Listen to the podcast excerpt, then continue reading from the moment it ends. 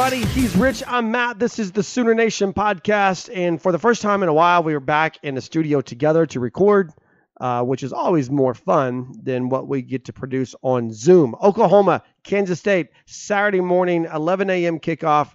Um, you know, Rich, it actually feels like football season when you when you get the 11 a.m. kickoff. Does it? I mean, that's it's is it? Does it? I mean, I don't I don't There- feel like it's football season until you have the 11 a.m. kickoff. There's a lot of people who are are obviously complaining because you're looking at the schedule and you're looking at the time slots around the country. I get the Big Ten is coming back to the, into the conversation, but that's not until October. So why is a top five team ranked nationally being seated with these 11 a.m. kickoffs? I hear the National, noise. you said it. National. It's a national uh-huh. broadcast. It is. I hear the noise, and that's exactly where I'm going with it. Is ultimately you take what you can get. You have no control over those time slots, but at the end of the day, when you're on that national broadcast, when you are the team for that time slot, guess who's tuning in? It's it's all those potential recruits. So there are some benefits, even though we as fans are saying that Saturday we want to sleep in, we want to take it easy, we don't want to have to get up and, and start the grill super early if you're smoking some meats just to be ready for that 11 o'clock kickoff. But it is what it is. You know, I'm going to be on the West Coast on Saturday, so it's a 9 a.m. kickoff for me, West Are, Coast. are you complaining? No, not at all, because I get to watch Oklahoma football because it's it's a national broadcast on Fox, so I get to watch it because it's that that national broadcast time slot. Now, Kansas State obviously didn't have the most fantastic start of the season, 30, dropping um 35-31 to Arkansas State. Um, now they they've had a, a a ton of struggles with COVID, almost.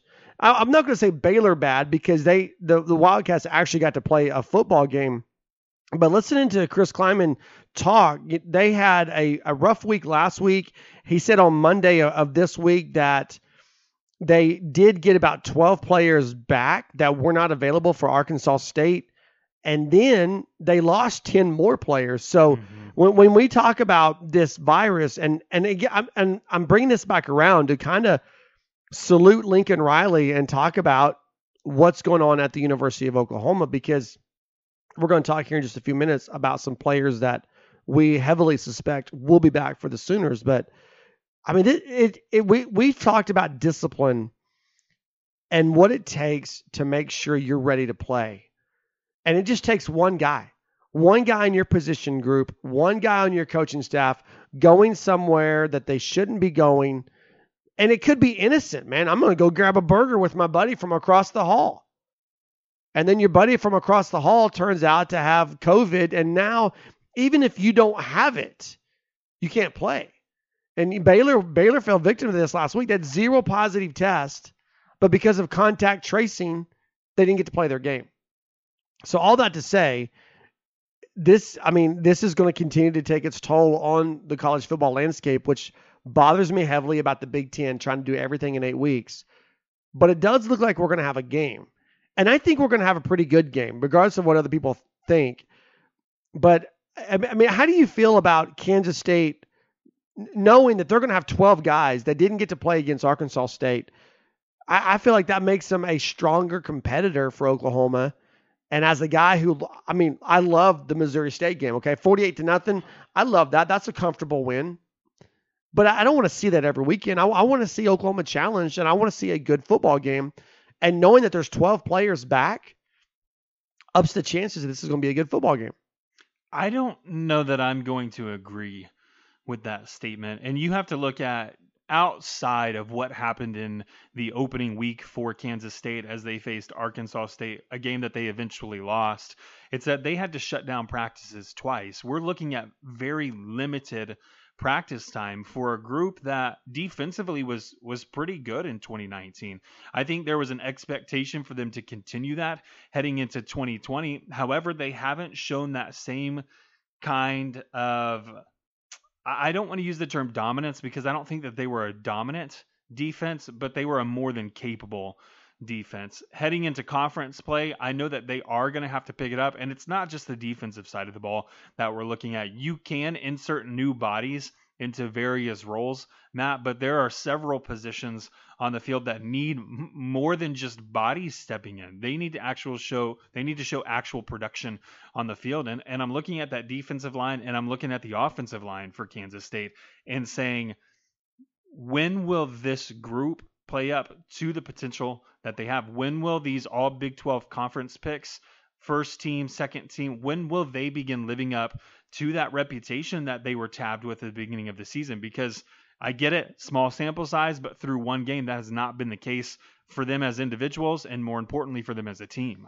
Well, through through one one game, they gave up 489 yards of total offense, 35 points to Arkansas State.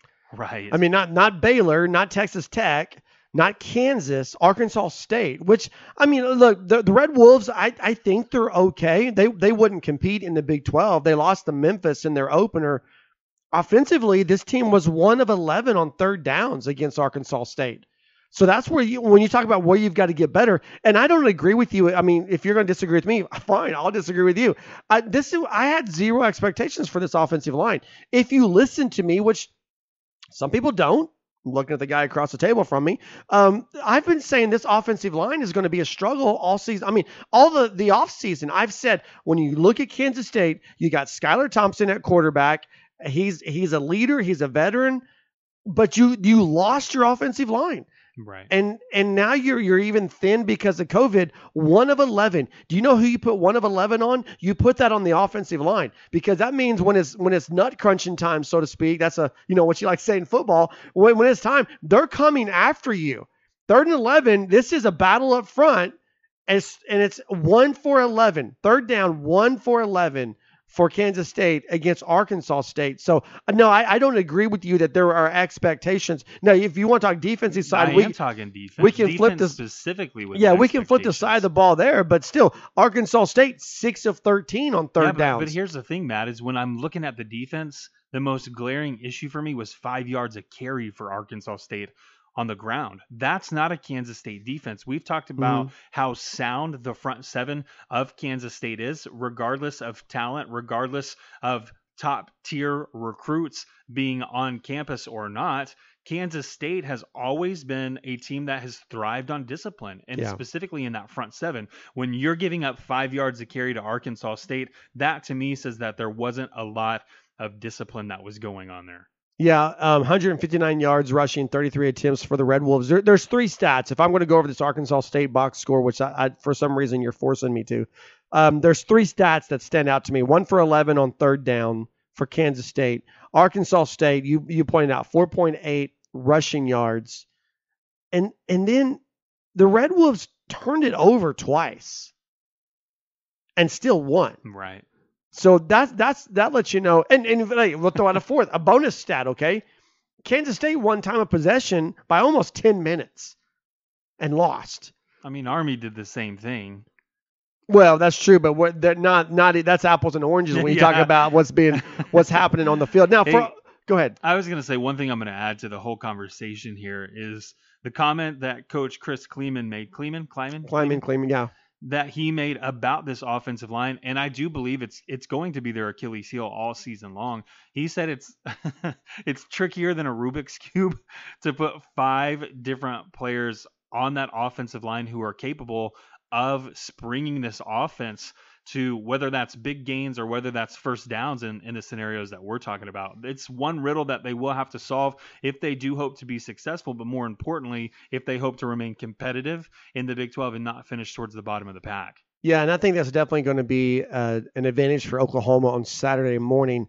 As far as the Sooners go with COVID, Lincoln Riley was not really open to pointing out pluses and minuses with his roster but we do know through Twitter, uh, Anton Harrison, Brayden Willis, TJ Pledger are all expecting to play on Saturday because they all basically tweeted out. I'm like Brayden Willis was like, first time I actually get to say this now. It's game week. Um, you know, TJ Pledger game week, and he did like the strong arm uh, emoji. Anton Harrison, same thing. So we we do expect to see at least those three guys. And again, you put those three guys on this team, it's a much better team than what we saw. And it wasn't a bad team we saw against Missouri State, right. but it's a much better team. Yeah, and you talk about the versatility of a guy like Willis.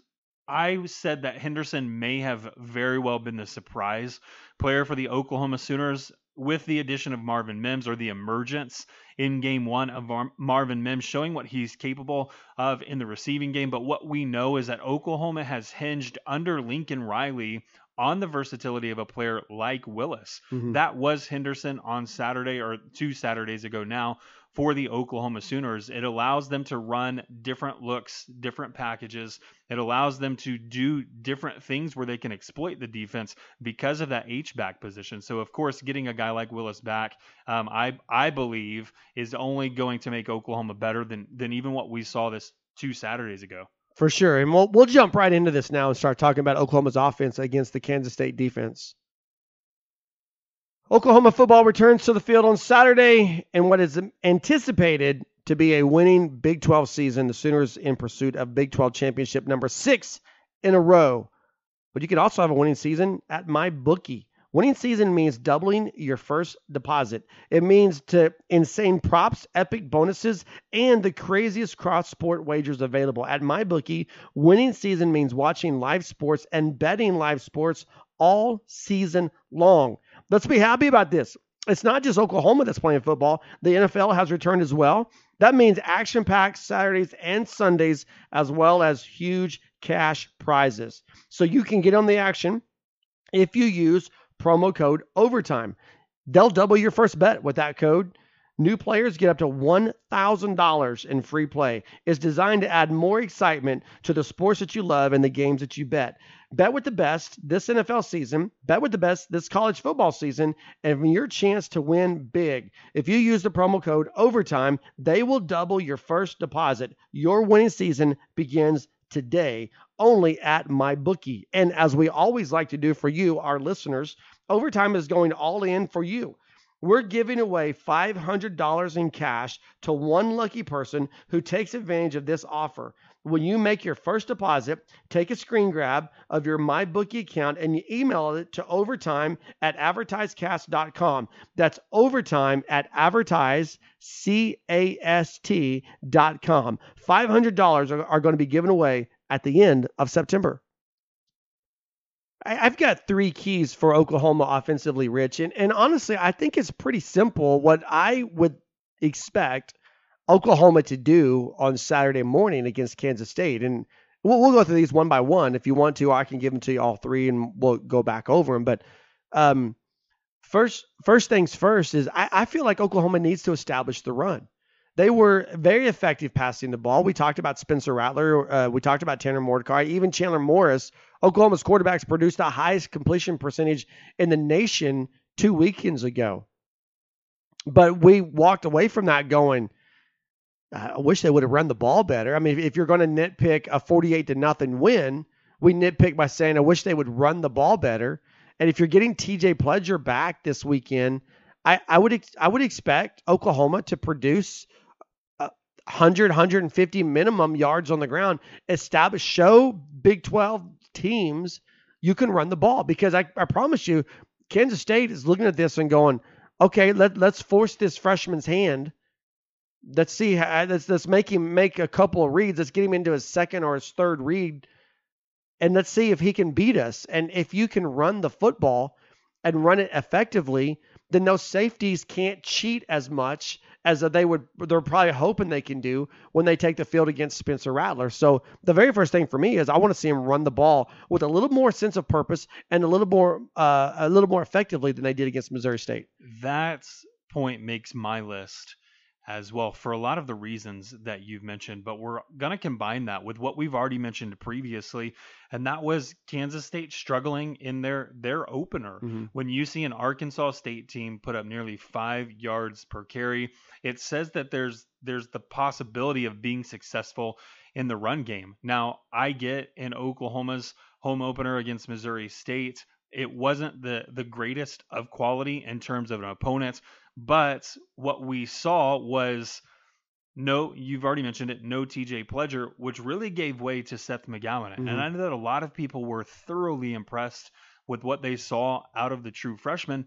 But let's not forget about Marcus Major, a guy that we thought would have a big, big impact upon this season without the likes of Kennedy Brooks and Rhamondre Stevenson for the first half of the season. Kennedy Brooks for the, the full season, but still Marcus Major being that bigger back, being more experienced in this system, had the uh, of the two names that I've thrown out, Seth McGowan and Marcus Major, he had the worst performance. You are going to add, as you mentioned, TJ Pledger back to that. I am curious to know how that rotation is going to work, given the performance that we saw out of Seth McGowan. I believe he's earned a right to step out onto that field first, even if it's only for a f- series of downs or if it's just for that first drive before we see a guy like TJ Pledger or even Marcus Major, just to see what he's capable of, see what he can do now that we're in, in league play. Yeah, that topic, uh, that topic point may actually come back around uh, when we do true or false. Um, and it wasn't just, it wasn't just that Major was the worst of the stats. He was way worse. We talked about this. Mm-hmm. McGowan four yards per carry better than than Marcus Major. Right. Marcus Major 11 carries, 31 yards. McGowan nine carries, 61 yards, and he had the the lone rushing touchdown of the day. Um, and I I saw this. Um, I think I wish I would have. Th- I wish I would have brought this up earlier because uh, the stats kind of getting away from me now. But I think he's the first player in program history to have a touchdown on his very first rushing attempt and a touchdown on his very first reception. Talking about McGowan. Um, so that's something to, to, keep in mind there. And we'll, we'll talk more about him. But yeah, I just I, I just need to see more. And when, and when I talk about that, it's it's not McGowan's 6.8 yards per carry average. That was the the highlight. It's Marcus Major, the the elder statesman, if you will, uh, compared to a true freshman. It's Marcus Major's 2.8 yards per carry average. That that's right. got to be you you you got to. I mean you you got to be at three and a half. That that's the three and a half is the floor if you're a running back and to only go go you know an 11 carry. I mean, if he carried it once for two, 2.8 yards, that's one thing. But you had 11 carries. His longest run of the day was nine yards. Yeah, and I don't know how much of the responsibility we want to place on this altered offensive line. Right. What we were expecting from a starting five did not materialize on the field. You've already mentioned Harrison, who was out, but I know his backup was out. Yeah, Stacey Wilkins was out as well. Uh, right. Yeah, and so there was a complete shift where we saw players possibly playing playing out of position and will be moved back to a more natural fit for them. But anytime Marcus Major went to find the crease cutbacks, anything, it seemed as though he was met immediately by a defender. I don't know if that's because of his presence and the defensive coordinator saying, "Look, we're going to key in on this running back because we we know what he's potentially capable of, so we're just going to shut that down and make them beat us through the air with a true freshman." Whereas when Seth McGowan, another true freshman in the backfield, they kind of try to play more balance. There's a lot that goes into that that equation and deciding who was more at fault, what was more lackluster than the other performance. But again, the expectations for Marcus Major were pretty high. I know we said that given the given the current circumstances, Matt, you had the I believe you had asked me the question, or maybe I asked you the question of who would be the leading rusher. No, I asked you that question. And we yeah, both true or we, false. And we both said that we believed it would be Marcus right. Major, not TJ Pledger. Well, we knew TJ Pledger didn't start in that game, didn't even make an appearance but it gave way not to, to Marcus Major like we had expected. Yeah, and let's not forget TJ Pledger was QB uh, QB was running back number one when the depth chart was released right. and didn't get to play. But it, yeah, going into that game, I j- jump.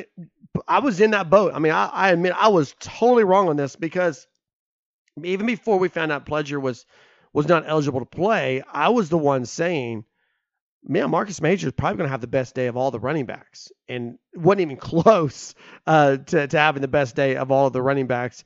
Um, that goes, but that's what I'm talking about. Establish the run, run with purpose, run more effectively. Um, against what should be a better defensive front. The, the second thing, though, is I, would like to see Oklahoma continue to evolve this passing attack. Um, you know, was that was that Spencer Rattler having great success against a very porous defense 14 to 17, 17.1 yards on average, 290 yards, four touchdown. You know, and you look at the the, the de- debut of Marvin Mims, three catches, 80 yards, and a score plus the punt returns. Charles Rambo and um, you know, Theo Howard had great debuts for the for the older guys on that group, but again, it was Theo Howard's first game out with the Sooners. He led the team in receptions with five. Um, I just want to see this evolve. I, I want to see it. You know, we, we um, what what what's going to happen when you add a guy back in that backfield like Brayden Willis? You know, does do, do you see a little bit more passing out of the backfield, or you know, McGowan kind of played that role as well. Does I just I just want to see more evolution from the from this. I feel like they could they could be pretty basic against Missouri State, and they were pretty basic against Missouri State. You've talked about Kansas State's defense. This isn't what we saw in 2019. This is not they they've got holes in the secondary. They they lost a safety preseason setting out due to COVID. They had an injury two weeks ago in that secondary. I don't know how healthy they are. I don't know what their numbers are with COVID, but I would like to see this passing game evolve just a little bit more. Arkansas State put up 330 yards on them in the air, 25 of 38 for 8, 8.7 uh, yards per pass. But you know the Wildcats nabbed an interception as well. So I, I want to see Oklahoma move forward. Um, I, and again, I, I and we got to be careful sometimes because we say things and and they're interpreted a way that we don't mean for them to be. I'm not saying Oklahoma's passing attack was was bad. It was it was exceptional against Missouri State, but taking a step up in competition, I want to see it evolve more. I want to I actually want to see for honestly for me, I, I want to see this list, this wide list of guys who caught passes. I want to see it dwindle down because it's not it's we're non-conference is over. Well, and Matt, you've also got to think that there was a big shift in personnel heading into the second half. So of course that number of receivers Mhm. widened instead of stayed relatively consistent because of the competitive nature of the game. When you blank an offense, your defense is doing work. It gives you that flexibility. It Right. gives you an opportunity to push some of these other guys into the limelight and get them very valuable experience, especially in a season where we're on the tail end of this pandemic, I hope, where we may still see players who are forced to sit out just because of an illness or as you had mentioned with contact tracing. I'm going to piggyback a little bit of what you've said as Oklahoma heads into this next contest.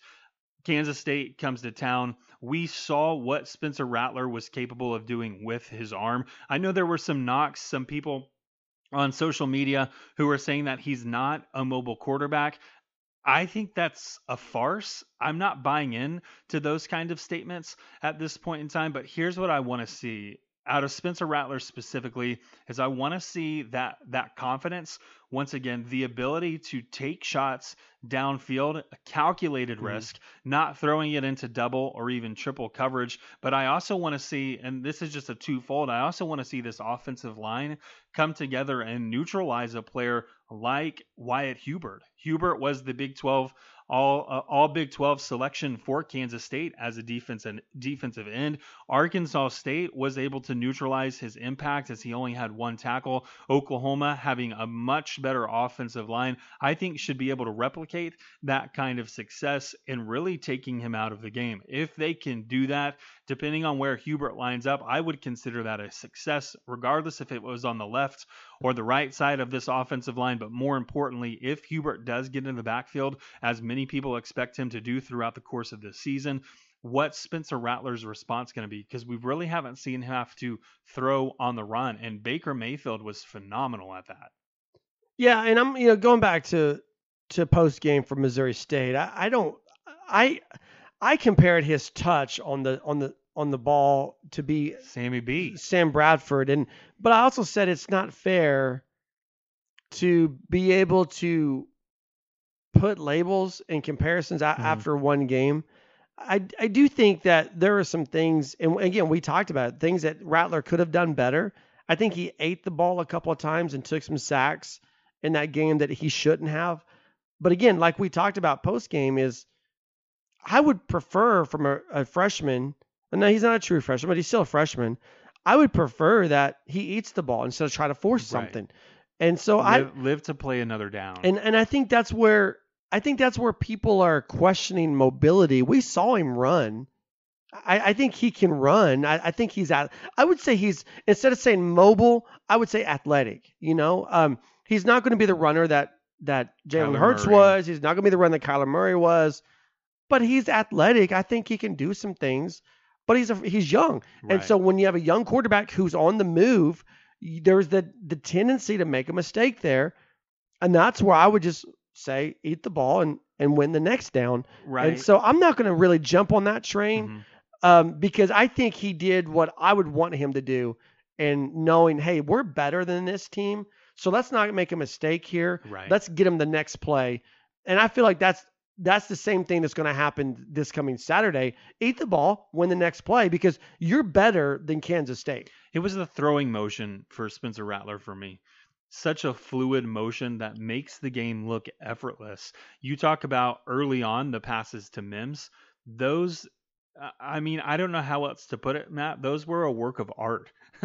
if you want to go back and dissect those, by all means, please do. I hope that you see exactly what I was seeing with that throwing motion. But when it comes to Spencer Rattler and the game, the style of football that he brings, I'm not expecting it to be Kyler Murray esque. Right. I'm not expecting him to run or show, have some of that flashiness or the cockiness, however you'd like to label that, of Baker Mayfield. confidence. It was confidence, What, Rich. what I am expecting him to do is flex his football IQ, which is exactly what I think you're referencing there as a freshman. And that's where I said that confidence and that poise, but then then the willingness to take shots deep downfield when they present themselves. Yeah, one, one last thing I want to point out here on when I said that see the passing game evolve a little bit more is Theo Wease. Two catches, 44 yards. How much has Theo Wease improved? You know, Austin Stogner had one catch for mm-hmm. 17 yards. How much has Austin Stogner improved? We don't know the answers to those yet because we only saw him for those that, that brief time. That's what I'm talking about as far as seeing when I said I want to see that well, I want to see that that list. Is, there's 12 guys who caught a pass against Missouri State. I want to see that down to about eight because once you take four guys out of there, you, you take the the Finn Corwins out. By the way, Finn was a fun story, caught a touchdown pass. But once you once you take that those type of guys out, you remove four of them, then you really do get to see the progression of a Theo Wease and the progression of an Austin Stogner. Because I said this, you know, two weeks ago, guys like Finn Corwin aren't going to beat Texas, right? They're not going to be key figures in that game right. but Austin Stogner could be, and I want to see how much he's improved from year one to year two. And we most likely are going to begin to see that. I don't know as much against Kansas State. I do think the starters play longer than what they did I, against they- Missouri State. yes, that, I expected them to play longer in the opener. I just I did didn't expect it to be the, a thrashing I through the too. first thirty minutes. And our biggest argument over the the amount of time we would see specifically Spencer Rattler was the question, but Mhm. our argument was whether that would go into the fourth quarter Right. or whether it would stop shy. And I said it would go. I said it would go one drive into the fourth quarter. So you can imagine the shock on my face when all of a sudden after the half, we're not seeing Spencer Rattler anymore. right, for sure. Um, okay, so here's my last thing on the offense. I and that's it goes back to Anton Harrison not being uh, eligible for that first game.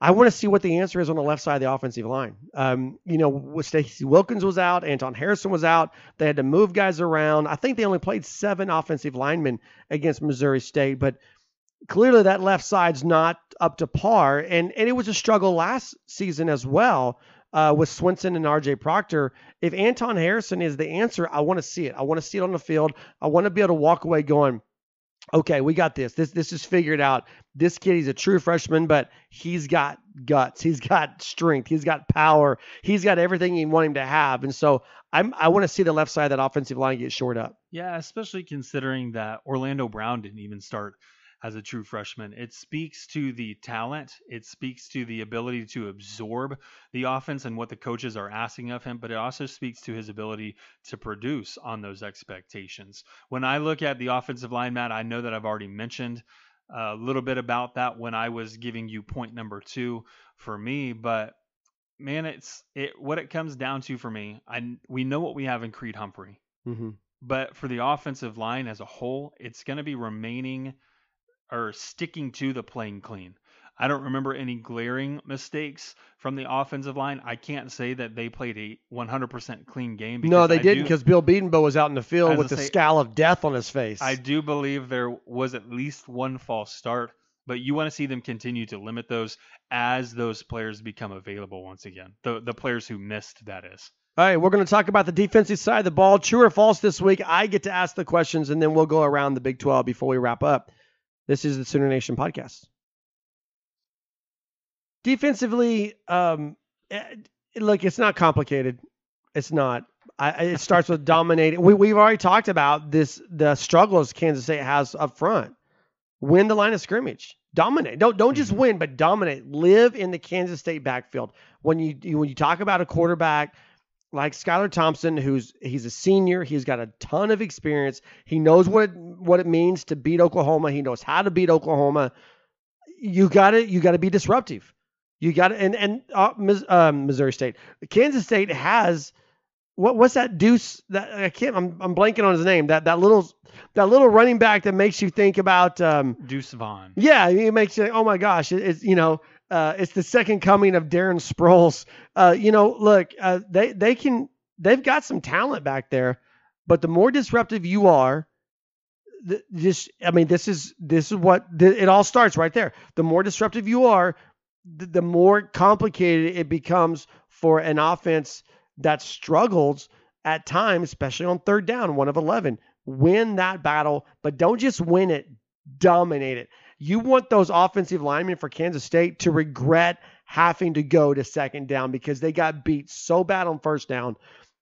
I got to go face this guy again on second down, and then holy crap, now it's third down. You know, we you you want to rock their confidence right at the get go, and I I think Oklahoma's defense what we saw from Perrion Winfrey after you know he came in after that first quarter. Uh, we just saw the motor there. um, I just I look again. It, it was Missouri State, so you got to step up now to Big 12 play. But there's no reason what from what I saw against Arkansas State and what, from what I've read this week, there's no reason Oklahoma should not. In fact, I'll go ahead and say this: if Oklahoma does not dominate the line of scrimmage, I'm going to come back on Sunday when we do our post game recap, and I'm going to be frustrated. Now, when you talk about dominate the line of scrimmage, are you talking 2019 Red River rivalry? Yeah, I listen. I, I want no seriously. I, I want people from Kansas State. I want them those guys to regret seriously regret the fact "Oh, I got to go back in now. You know, every time they get the ball, every time Oklahoma, every time Oklahoma scores, every time Spencer Rattler throws a touchdown, every time I want the offensive line for Kansas State going. We have to go back out in the field now. That's uh, that's the domination. I want complete shame on those guys. Yes, treat them like Goldilocks from Texas, and just now, of course that was offensive line versus defensive line, but you know what I'm saying. Just punish, punish them, and and don't let Skylar Thompson have the opportunity to make a play. Don't let him have time to set up in the pocket. Don't let him have. We talked about containment last week. They did a Right. fantastic job on containment. We saw a poor job. If you want to see a poor job on containment, go back and watch the Kansas State game against Oklahoma last year in Manhattan and all those touchdowns that Skylar Thompson ran for because of containment issues. Get rid of all that this year. You've actually taken the point that I was going to make here. I do believe that Oklahoma, as a defensive line, was asked to contain the quarterback of Missouri State. I think they're going to be asked Of course, To The- contain the ends, quarterback. absolutely. of Kansas State in Skylar Thompson. But what I really want to see, and this I'm just going to kind of leap into point two, what I really want to see is without showing too much of the defense, I want to see Oklahoma, specifically along the defensive line, continue the timing that they had Mhm. against Missouri State. Let me give you the instance that I gave you last week as we were reviewing this. At one point during the game, Oklahoma had four defensive linemen, four down defensive linemen. Right before the ball was snapped, what happens? Those defensive linemen hop they I mean they pop up and they take a leap to their left as one of the linebackers slides in as the pass rusher. It was perfectly timed. It caused disruption. It caused a lot of confusion for Missouri State's offensive line, which then led to success on that down. I want to see Oklahoma against a team of the caliber that that Kansas State is with a mobile quarterback. I want to see that timing continue in an attempt to do exactly what you've been talking about this whole time, which is cause chaos, cause some disruption for that offense and cause the the game to continue to speed up Mhm. for Kansas State on the offensive side of the ball as opposed to slowing down. Yeah, a hundred percent. Uh, second thing for me though, I, I also want to see some discipline in the secondary. Uh, I thought the Oklahoma's di- secondary was really good. Um, Saturday, uh, two Saturdays ago. Um, but again, I, I, feel like every time I, I compliment Oklahoma, I got to go back and say it was Missouri State. But there were there were opportunities there for there to be some plays for Missouri State. Oklahoma's secondary, it was a great showing for them but this is a this is a major step up in competition when you talk about the level of receivers that Kansas State's bring into town. Um, you know, Chabastin Taylor averaged almost 25 yards per reception. Bailey Moore, Briley Moore, excuse me, uh, six catches, 54 yards. The Wildcats had two touchdowns through the air. This is this is a this is a, a big step forward for Oklahoma in the terms of challenge, and so they they've got to be disciplined. I, I'm sold on the corners. I, I like what I even want to see from Tre Norwood after a year off. Um, I, I, I need to see a bigger step um, with the with the safeties, particularly with with Bookie. And Bookie had a, a good a good leap from year one to year two, and I'm expecting a good leap from year two to year three. But playing a, a, a team like Kansas State, who does so much zone read, and they actually are able to get their linemen, they're able to cheat a little bit and get their linemen a little bit further downfield than what they're supposed to on passing downs. I want to see these safeties not get caught. Will they trust the linebackers and not get caught cheating up, which Kansas State always seems to be able to get our safeties to do? and they cheat up because they think it's a run play, and then there's someone running down the seam. And so I, I want to see a little bit I just want to see more discipline. Not that they weren't disciplined, but now it's real. It's, it's, it, this counts for for the Big 12 championship standings, you know. So I want to see how disciplined can this group be. Just be thankful when it comes to Kansas State that the last name of Lockett has run out of talent to pipe into that university. And Gronkowski, you know, for sure. Um, yeah, no, doubt. and then I've got one more though. I, yeah, yeah, I've got, I'm going to throw out two for you. Okay. Here, really, really quickly. And when I look at this this defense, I'm going to piggyback you one more time here because I did see the opportunity for turnovers, not just the opportunity. Yeah, wasted it, one. Not right. just the opportunity to make a play, but opportunity to create a turnover. So I'm going to extend it by a little bit by adding that little moniker to it because all last season I've said this about game one. I'm going to say it about game two for the Oklahoma Sooners. All last season, Oklahoma found themselves in position mm-hmm. to create the turnover. They went the 99% and left the one, which was actually securing the interception in that secondary. I'm pretty confident in this linebacking crew at this point in time. The emergence of Brian Asamoah, the what we have expectation wise for DaShaun White, as well as what he's gaining nationally in terms of attention, says that this is going to be a pretty good linebacking crew, even without Caleb Kelly available. So all the focus is going to be on that defensive line, and all the focus is going to be on the secondary and what these two positions are capable of. We are seeing some players begin to settle into that position, begin to recognize what this coaching staff is asking of them as they begin to simplify that defense from what was a complicated defense under Mike Stoops. At least that's how everybody had termed it. I don't know the inner workings of the defense. I'm just buying into what's being sold.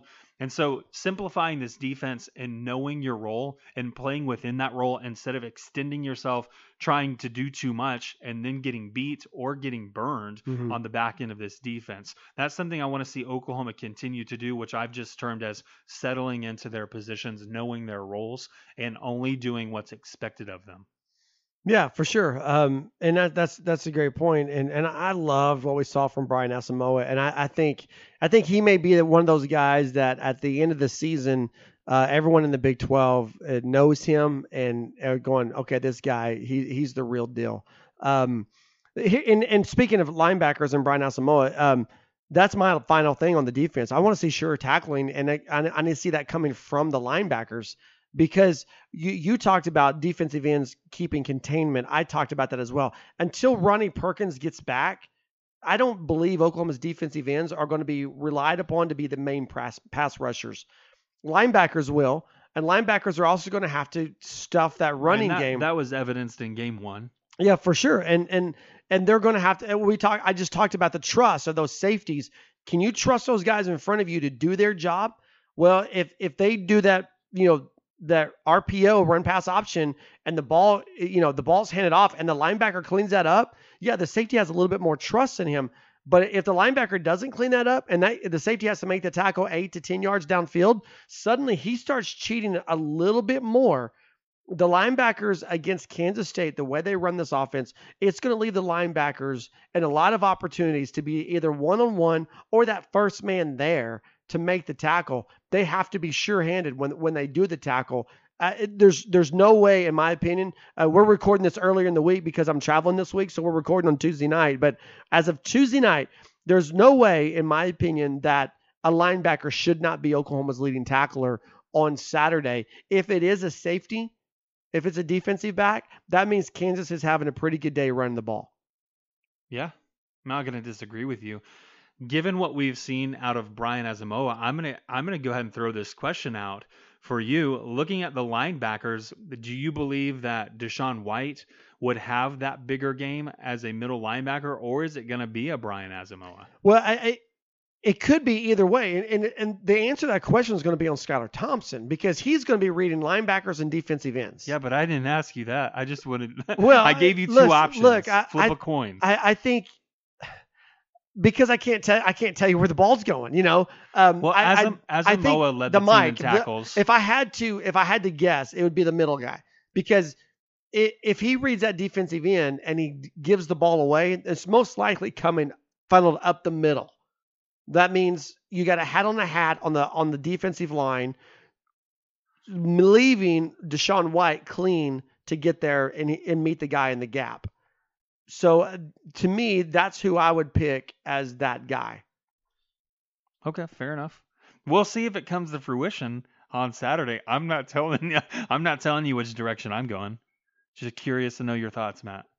All right. Well, speaking of my thoughts, here it is. Did you know you can pick up the Sooner Nation podcast on iHeartRadio, Apple Podcasts, Spotify? We're there uh, pretty much anywhere that you watch, listen to podcasts. So hit us up, give us a subscribe, and we would greatly appreciate it.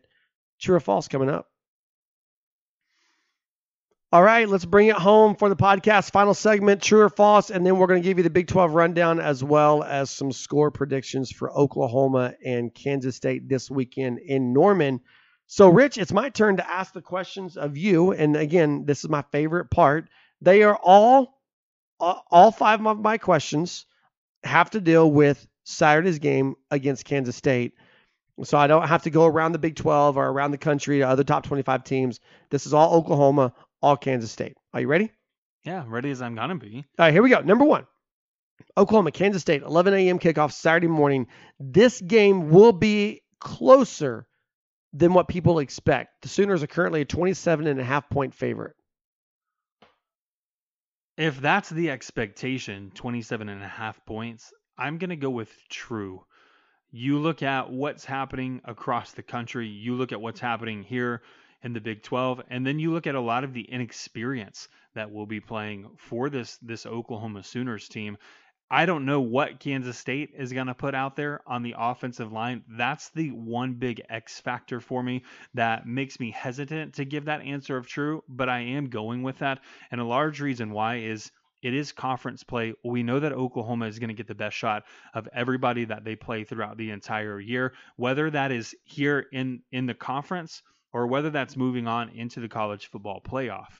Ultimately, Oklahoma has the biggest target. We discussed that last week. And as they continue to plunge forward, looking for that next consecutive Big 12 championship, every team is going to be essentially wanting Mm-hmm. that title of we're the ones who knocked them off. We're the ones who beat them first. I don't know that Kansas State's capable of doing that, but I do think Kansas State is capable of making that interesting. I don't know that Oklahoma is going to continue to struggle with mobile quarterbacks like Skylar Thompson, but I'm hoping that trend is done. Bob Stoops struggled with it greatly. I don't know that Lincoln Riley is going to have that same struggle implemented into him. So I, I do have confidence in this team, despite the youngness that'll be on the field on the offensive side of the ball specifically. When it comes to Kansas State, again, I don't think they can beat Oklahoma, but I do think they can keep things interesting. Okay, well, I'll give you my version of that question when we do our score prediction. How's that? That'll work. All right, number two. Um, we talked about uh, TJ Pledger coming back this week. He was the preseason starter for the Sooners. Seth McGowan was spectacular in his debut against Missouri State, leading the team in rushing. Here it is true or false? It'll be Seth McGowan and not TJ Pledger starting in the backfield for Oklahoma on the first offensive possession. Yeah, you did give a little bit of a sneak preview for this question. I'm hearing it for the first time. Obviously, I am going with true. I know, Matt, that you sit on the side of the fence of saying that you don't lose your starting job for something such as a health concern that has sidelined you for that that home opener for Oklahoma. So by those sentiments, TJ Pledger should be the starter come Saturday. But I believe, of course, given the performance that we saw from Seth McGowan, that he's earned a right to trot out there with the ones. How long that lasts is really that question for me because I do believe Oklahoma wants to know what they have in TJ Pledger. I do believe Oklahoma wants to know what kind of rotation they can form and what's going to be most effective. So we are going to see three running backs on Saturday. The order is the biggest question. I just believe with all my heart at this point in time that it is Seth McGowan who will be uh, RB number one. Okay, I'm going to disagree with you, and because I think it's Pledger's job to lose, I, I do expect. See? See? No, I'm just saying. I, I I, if? Pledger's See? healthy, then I think he goes out there. The question is going to be: is uh, to, to me, it's not how much do we see McGowan; it's how much do we see Pledger at first. Because how much has he been able to do if he's been sidelined with is either contact tracing or if he actually had the virus? What's his he going to be like physically in terms of carrying the ball for Oklahoma? Um, so I I think it's vice versa. I think we see Pledger give way to McGowan more than we see McGowan give way to Pledger. I, I think I think we see them both, and I think we see, like you said, I think we see um, Marcus uh, Marcus Major as well. Um, but uh, I, I would not be surprised to see McGowan ahead of Major on Saturday. Okay, number three, Marvin Mims was spectacular for Oklahoma in the terms of punt returns. Now, the Sooners didn't get to return a kick, but we see speed there. We see speed in the punt return, Marvin Mims or uh, Charleston Rambo. So here's true or false.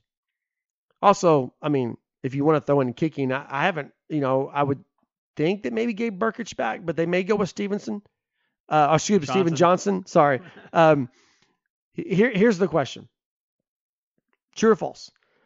Special teams will play a big factor in Saturday's outcome. I don't I don't believe so. That one is false for me. I do know that the way that we look at special teams, we always want lightning in a bottle. We always want that home run threat, which is why you typically put a speedster back there on those kick returns as well as punt returns. It's just exceptionally rare for those to actually turn in to major plays, major advancements of the football, or even better yet, scoring a touchdown from that. Special teams, I think Oklahoma will be solid on. I think they will attempt to limit themselves in trying what I said with the defense and trying to do too much or trying to say they have to be the hero on Mhm. that specific play because I don't believe Oklahoma is going to going to be in the position where someone does need to do that. Okay, I, I wouldn't be surprised to see Oklahoma break one uh, now that they know what they've got. Because look, you, you, it's, we've talked about the amount of trust that you have to put in a guy like punt return, um, and knowing that they have guys like Mims and uh, Rambo who can catch the ball with confidence. That's that's the first thing is catching the ball with confidence, and then taking those first two steps. Mm-hmm. They show that they can do that. They might they might set a few more things up now in their return game. So I Yeah, wouldn't be so surprised. he- uh, let me tell you why a lot of my mindset centers on no. And it's because of one name, Moses Madu. A guy who I thought was lightning quick, had sure hands, but when catching the ball, but couldn't hang on to it afterwards. I just, Matt, I, I have these little visions of the the consequences of Mhm. such an action when you cough up the ball on a kickoff and how detrimental or let's let's rephrase that and say on a punt Right. and how detrimental that is because when you're looking to flip the field and then whoever's catching that coughs it up and the opposing team regains control talk about a huge momentum swing talk about huge swing position wise as well i just don't see them playing that game or taking the chances I'm gonna, could be wrong. I'm gonna I see your wrong. I'm gonna see your Moses Madu, and I'm gonna raise you a Ryan Broyles. What about Will Peoples? Oh gosh, you're going way back in the day. All right, here here we go. Now, number number I'm at number four. All right, number four. Here we go. We we talked about Arkansas State rushing against Kansas State, but we didn't really talk about Kansas State running the ball against Arkansas State, and they were pretty pitiful at it, averaging just 2.3 yards per carry over the course of 39 carries for a total of 91 yards. Now the Wildcats did have two rushing touchdowns. Here's the question: True or false? Oklahoma will hold Kansas State to under 100 yards rushing on Saturday. That's a, that's a good question. That's a really That's good why I came up with it. Actually. Um, I'm gonna go with false, Oh, and let me tell you why. I believe Oklahoma has a very potent offense, and when you can strike quickly, like what we saw on the connection, whether that was from Rattler to McGowan or Mims, we saw the potential for how quickly and as people will label it, the ability to score at will. If Oklahoma shows that same propensity on Saturday, it's going to put the ball back into the hands of Kansas State more often than it did in their first week, Kansas State's Mhm. first week against Arkansas State. So I do the potential for it does exist, Matt, to keep them under 100, but because of that reason, I, I am going to say it's false. okay. Here we go. The last one, um, and then we're going to go around the Big 12. Uh, question number five. Spencer Rattler was spectacular in his debut. We only got to see him for two quarters, but in those two quarters of football, he passed for 290 yards. Now, catch 22 is he takes a step up in competition, talking about the way that the defense that he's going to face, but he's also going to play four quarters, most likely, three and a half maybe.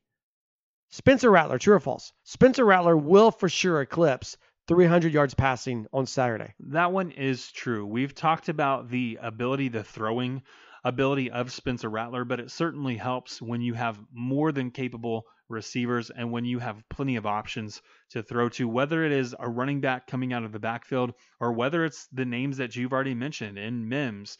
That could be a Theo Howard. It could be a Theo Wease. It could be an Austin Stogner. It could be a multitude of names, Charleston Rambo, that make themselves a big target and make themselves available downfield. So, of course, I said that Oklahoma was going to score quickly. I said that Oklahoma was going to score at will almost.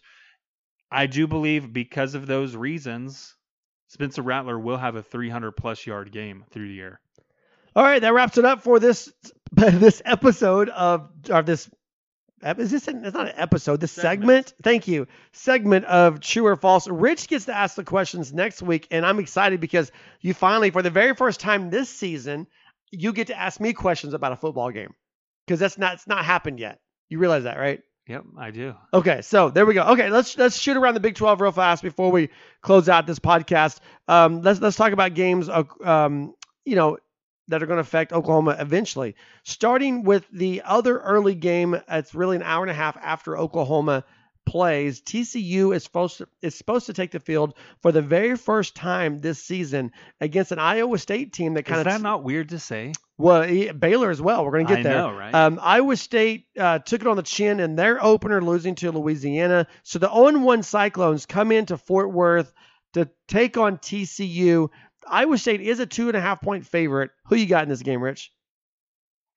It's a very intriguing matchup because of the underwhelming start for Iowa State. Mm. TCU, obviously, we haven't seen them play at this point in time. Matthew Downing going to get the start there. The quarterback was a major concern for TCU, not knowing who would step into that role. We know who that is now. But when I'm looking at, at this contest, he's going to be a first year starter. I think that hinders them offensively more than it helps them, which is why I am going to go just a very narrow win for Iowa State. You know, Brock Purdy has to be better. 16 to 35 for just 145 yards and an interception, no touchdowns against Louisiana. Um, he's got to be better. Part of that, part of that is Kolar, Kolar, get that getting that big tight end back. Um, but even even with that, teams have seen how effective they can be with him on the field and how ineffective they can be with him not on the field. And understanding that, Gary Patterson's a defensive minded guy. He's even if Kolar plays, he's going to try to take him out of this game. So that means Breece Hall's going to have to be better. 20 carries, 103 yards.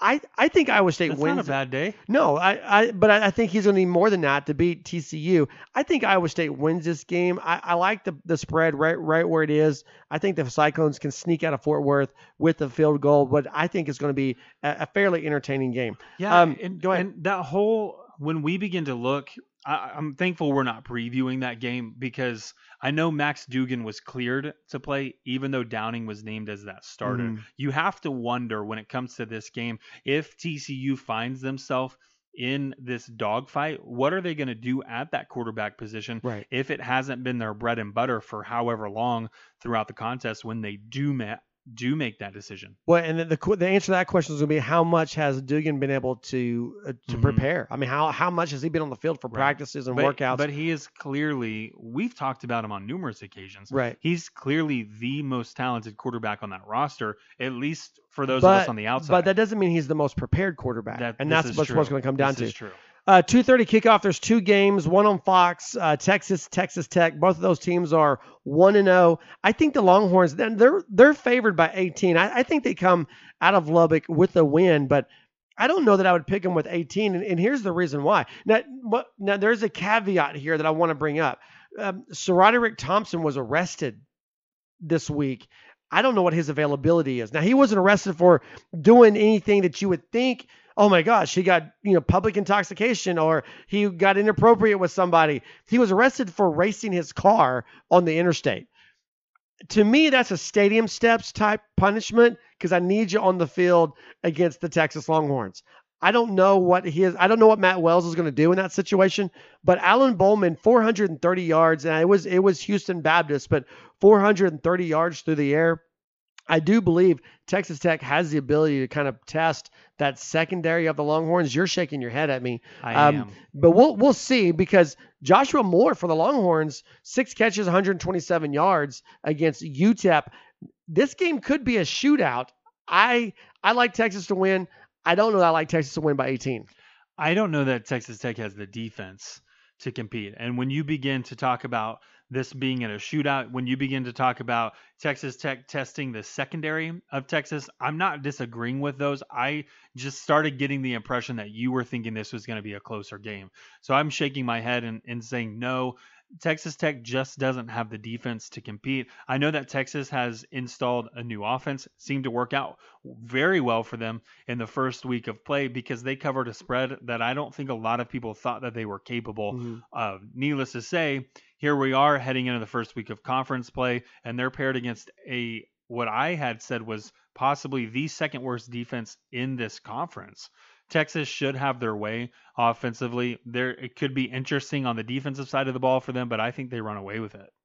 Okay, we'll see on that one. Now, there's three ranked teams in the Big 12. We talked about Texas. Here's the other ranked team, uh, not including Oklahoma. Number 15, Oklahoma State gets to host West Virginia.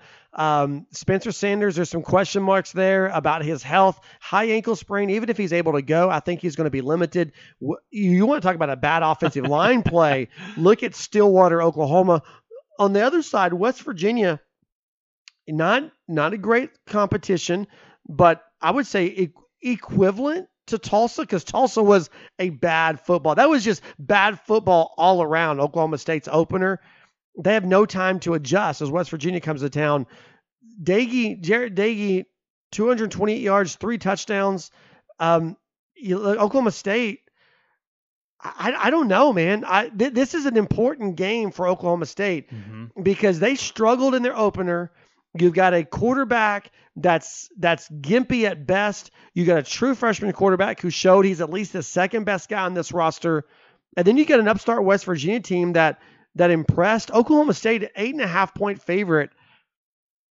I I don't like that spread at all For who? West for Virginia? Oklahoma State. Eight and a half point favorite. I, I don't. Mhm. I mean, look, I, I'm not saying Oklahoma State's going to lose this game, but after what I saw against Tulsa, I don't. I don't know that I can expect them to win by by more than a touchdown. Even if Spencer Sanders goes out there, they're going they're going to they're going to key on Wallace. They're going to key on Hubbard, and they're going to pressure Sanders to try to get him flush out of the pocket on a gimpy leg. That offensive line was terrible. We do know the strength of West Virginia's defense is the defensive line. Yes. This is an ugly football game, in my opinion. the, the two names that people will quickly become familiar with, those who are Oklahoma State fans, if you're not familiar with those names already, are going to be Darius and Dante Stills, who both play for West Virginia on that defensive front. I expect them to make a living on Saturday and to prove why they're worthy of NFL consideration because they are going against, as you've mentioned, an offensive line that is struggling. It's the strength of this defense of West Virginia versus the weakness of the offense of Oklahoma State. Be a very interesting matchup to see how Oklahoma State attempts to combat that or how um, Oklahoma State really attempts to negate what is that mm-hmm. weakness mm-hmm. for them in order to be successful throughout the season. I agree with you. I this is a very interesting contest that's probably going to be pretty pretty close. Closer closer than people would like for it to be for sure. Yeah. All right. The Big 12 nightcap for the second week in a row is going to be the Kansas Jayhawks. They travel to Waco, Texas. It looks like Baylor might actually get to play a football game on their third attempt. Baylor is 16 and a half point favorite over Kansas. Kansas got just handed by Coastal Carolina there's just not enough talent on this roster. I've got questions. I've questioned Baylor all along. The Bears, again, 16 and a half point favorites. I think they win this game. Um, and they, they probably cover that spread by a 17 point win or so. I do agree with you. Given the talent receiver, given the talent at quarterback, I, I do believe that they can put up points against a team like Kansas. And more specifically, they can put up more than, than 16 to distance themselves from what Kansas is going to field. All right, here we go. Uh, it's it's it's time then. 11 a.m. kickoff. Fox Television national broadcast. Kansas State at number three, Oklahoma. What you got, Rich? Give me your final score. When I'm considering this game, Matt, um, there's a lot that's still up in the air for me. Um, I'm just going to go ahead and throw this out there. I do believe Oklahoma is going to score at least 40 points once again. I haven't settled on 42 or 45, but I'm going to go with the higher number while we're sitting here and say 45. Whereas I do believe Kansas State is going to score, unlike last week against Missouri State. I don't know how much um, they're going to put up, but I'm going to I'm going to venture a guess and say 21. Okay, I, have got you. Just just I, I'm I'm just south of both of your predictions there. I've got Oklahoma 42, Kansas State 17. That's that's my that's how I see this shaking out. Fair enough. You just wanted to guess under mine. I see how. It yeah, I just yeah, I just want to I just want to be better than you, Rich. That's my goal in life. Okay. There's All right. that. All right, that's going to wrap it up. We'll be back to uh, give you our thoughts post game Oklahoma, Kansas State, Saturday morning. Have a great weekend, everybody. Boomer Sooner.